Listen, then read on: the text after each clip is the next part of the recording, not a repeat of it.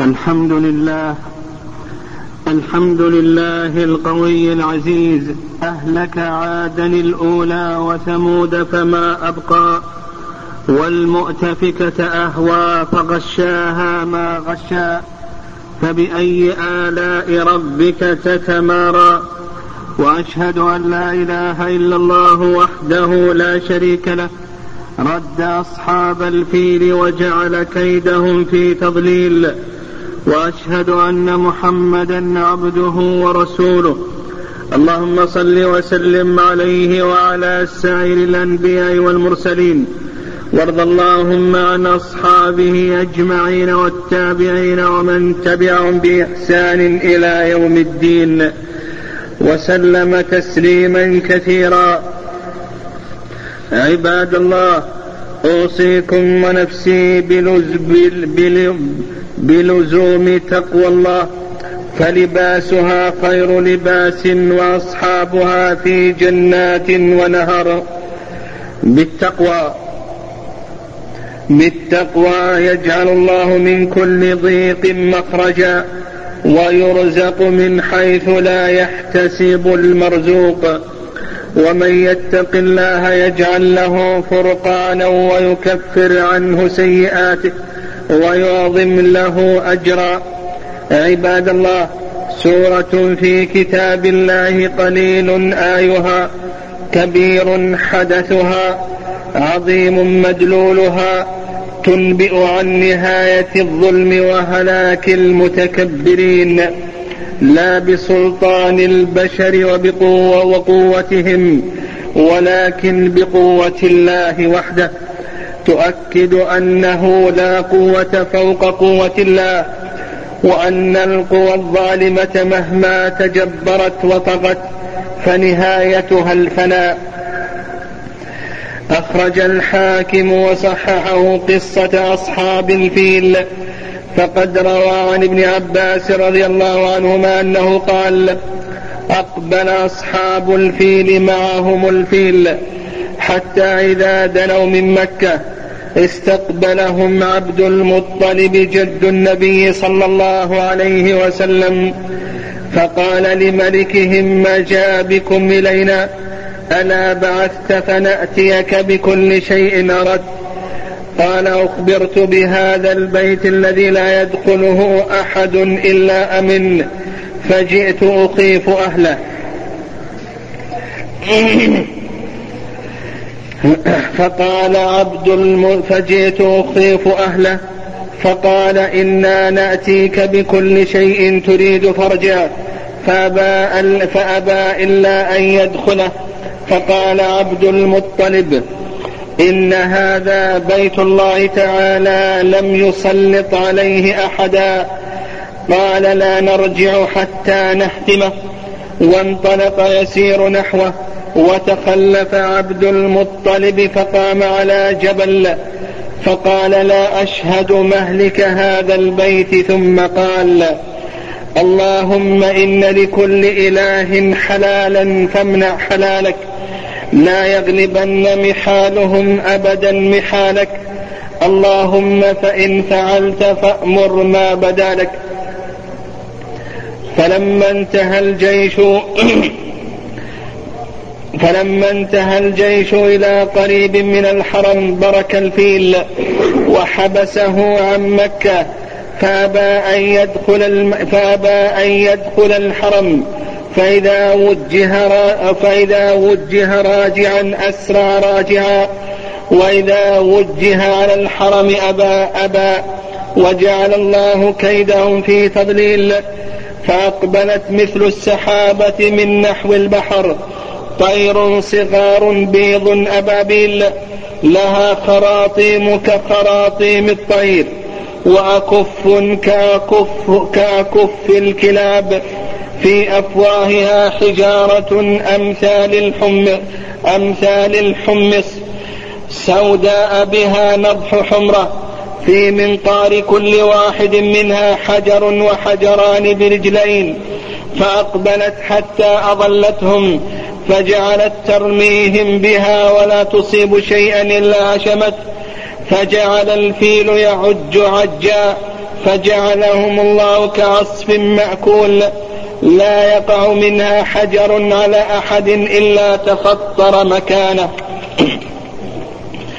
وأرسل الله سيلا فذهب بهم وألقاهم في البحر وبقي خزف الفيل أخضر محيلا بعد عام وكان يقف عليه البعض ينظر إليه. في فجر ذلك اليوم العظيم الذي رد الله فيه كيد أصحاب الفيل ولد نبينا محمد صلى الله عليه وسلم. لقد كانت حادثة الفيل تقدمة بين مولد رسول الله بين مولد رسول الله صلى الله عليه وسلم وإرهاصا ومقدمة لبعثته وما سيكون من شأنه في هذا البلد الحرام. قال ابن القيم رحمه الله تعالى وكان أمر الفيل تقدمة قدمها الله لنبيه وبيته وإلا فأصحاب الفيل كانوا نصارى أهل كتاب وكان دينهم خيرا من دين أهل مكة إذ ذاك لأنهم كانوا عباد أوثان فنصرهم الله على أهل الكتاب نصرا لا صنع للبشر فيه إرهاصا وتقدمة للنبي صلى الله عليه وسلم. الذي خرج من مكة وتعظيما للبيت الحرام انتهى. وكانت حادثة الفيل آية من آيات نبينا محمد صلى الله عليه وسلم ودليلا على نبوته كيف وقد نزل عليه الوحي من ربه يخبر عن هذه القصة الواقعة ويؤكد لأهل مكة ما قد رأوه بأعينهم. قال القرطبي رحمه الله قال علماؤنا كانت قصة الفيل فيما بعد من معجزات النبي صلى الله عليه وسلم من معجزات النبي صلى الله عليه وسلم وإن كانت قبله لأنها كانت توكيدا لأمره وتمهيدا لشأنه. عباد الله تؤكد حادثة الفيل أن القوة جميعا لله وأن قوى البشر مهما بلغت تتضاءل أمام قوة الله كما تكشف الحادثة عن ضعف البشر مهما تجبروا وأوتوا من قوة أمام قوة الله عز وجل. لقد أرعد لقد أرعد وأزبد أبرهة وأقسم ليهدمن الكعبة وليصرفن العرب في الحج إلى الكنيسة القليس التي بناها في صنعاء وكتب إلى وكتب إلى سيدي في الحبشة يقول إني قد بنيت لك أيها الملك كنيسة لم يبن مثلها. ولست بمنته حتى أصرف إليها حج العرب. وحين احتملت وحين احتملت الحمية واحدا من العرب فذهب إلى هذه الكنيسة وأحدث فيها ما أحدث. استشاط أبرهة غضبا وشكل جيشا عظيما تقدمه الفيلة. قال بعض المفسرين اثنا عشر فيلا وزاد من غيظه أنه حين بعث إلى بني كنانة قبيلة الرجل الذي أحدث في الكنيسة يطلب منهم الحج إلى كنيسته قتلت بنو كنانة رسوله. فتجهز, فتجهز النصارى وساروا بقيادة أبرهة بجيش عرمرم. فتسامعت العرب بمخرجه. فعظموا بيت الله ورأوا قتاله والتصدي له. وإن كانوا أقل منهم شأنا وتعرضوا له بالحرب ولكنه أوقع فيهم وانتصر عليهم. حتى بلغ قريبا من مكة وانتهت دونه الحماية البشرية.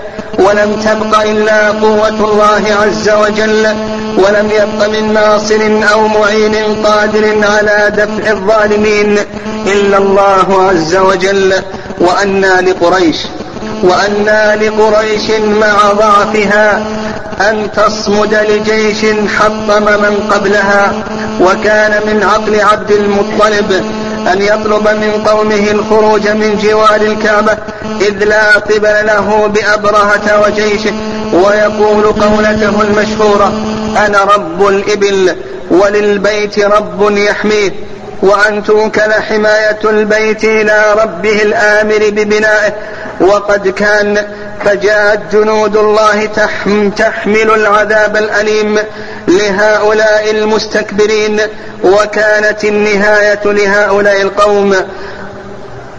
وقد سبقتها قوى حطمت وقرى أهلكت وديار أطلالها موحشة تحكي قصتها كما قال تعالى وكما أهلكنا من قرية بطرت معيشتها فتلك مساكنهم لم تسكن من بعدهم إلا قليلا. وكنا نحن الوارثين. ألم تر كيف فعل ربك بأصحاب الفيل؟ أي ما رأيت من قدرة الله وعظيم شأنه وأدلة توحيده وصدق رسوله محمد صلى الله عليه وسلم. ألم يجعل كيدهم في تضليل؟ أي في خسار؟ وأرسل عليهم طيرا أبابيل أي جماعات متفرقة تحمل حجارة مطبوخة من سجيل أي من طين. فرمتهم وتبعتهم فصاروا كعصف مأكول أي كورق زرع أكلته الدواب وداسته بأرجلها اللهم عليك بالظالمين. اللهم عليك بالظالمين.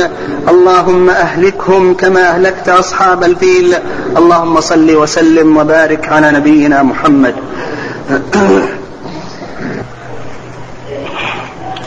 الحمد لله رب العالمين. ناصر دينه ومعز أوليائه. وأشهد أن لا إله إلا الله وحده لا شريك له.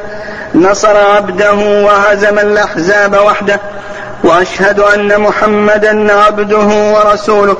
نصره ربه بالرعب فما لقيه أحد إلا هابه.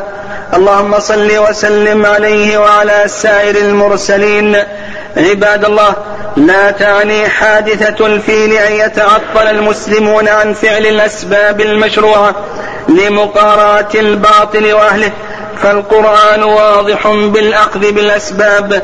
قال الله عز وجل وأعدوا لهم ما استطعتم من قوة ومن رباط ترهبون به عدو الله وعدوكم.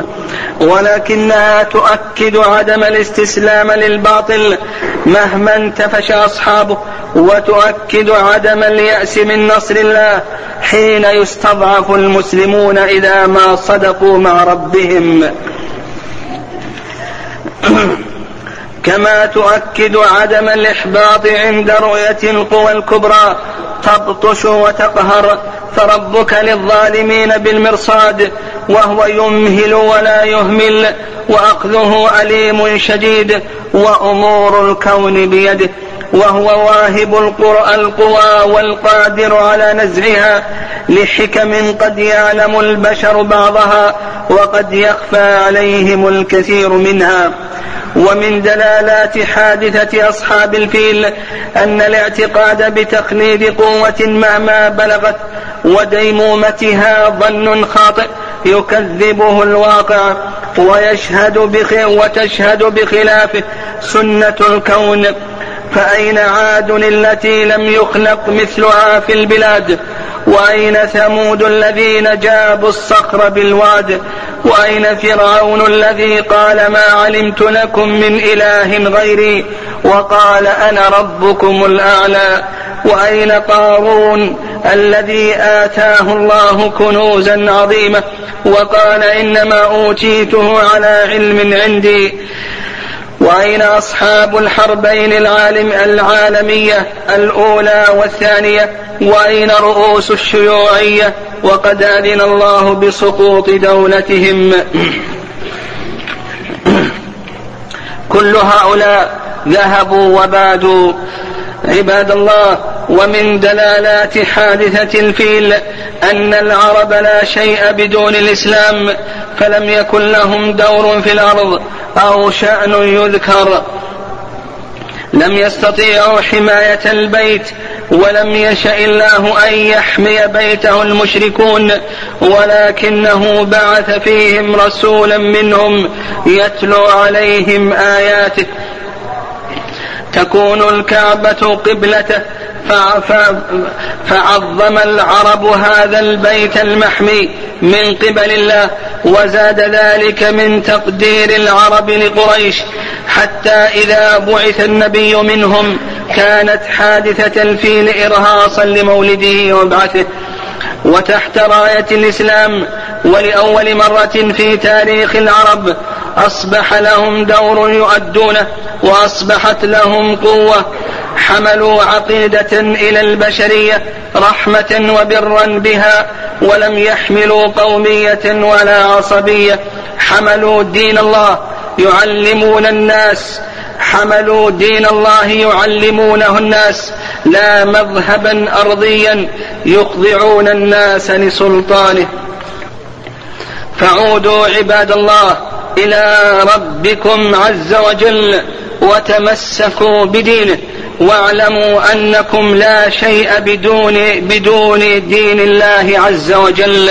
والتمسك بهذه العقيدة التي جاء بكم بها التي جاء التي جاء بكم التي جاءكم بها نبيكم محمد صلى الله عليه وسلم. وامتثلوا أمره واجتنبوا نهيه تكن النصرة لكم وأحسنوا الظن بالله عز وجل. اللهم اللهم أعز الإسلام والمسلمين وأذل الشرك والمشركين. اللهم عليك بأعداء الدين اللهم عليك باليهود الظالمين والنصارى الحاقدين. اللهم شتت شملهم وفرق جمعهم واجعل اللهم الدائرة عليهم يا ذا الجلال والإكرام. اللهم أعز الإسلام والمسلمين وأذل الشرك والمشركين. اللهم عليك بأعداء الدين اللهم عليك باليهود الظالمين والنصارى الحاقدين. اللهم إنا ندرأ بك في نحورهم ونعوذ بك من شرورهم. اللهم شتت شملهم وفرق جمعهم واجعل اللهم الدائرة عليهم. اللهم أنج المؤمنين المستضعفين في فلسطين. اللهم أنج المؤمنين المستضعفين في فلسطين من كيد اليهود وبغيهم. اللهم ارحم ضعفهم. اللهم داوي جريحهم. واشف مريضهم. واقبل شهيدهم. يا أرحم الراحمين. اللهم آمنا في أوطاننا وأصلح أئمتنا وولاة أمورنا. اللهم اجعلهم محكمين لكتابك وسنة رسولك محمد صلى الله عليه وسلم. اللهم صل وسلم وبارك على نبينا محمد. اللهم اشف مرضى المسلمين. اللهم اشف مرضى المسلمين. اللهم اجعل ما أصابهم كفارة لسيئاتهم ورفعة لدرجاتهم. اللهم اغفر لموتى المسلمين. اللهم اغفر لهم وارحمهم وعافهم واعف عنهم وأكرم نزلهم ووسع مدخلهم واغسلهم بالماء والثلج والبرد ونقهم من الذنوب والخطايا كما ينقى الثوب الأبيض من الدنس. اللهم أغثنا اللهم أغثنا اللهم أغثنا. ولا القانطين اللهم سقيا رحمة لا سقيا عذاب ولا هدم ولا غرق.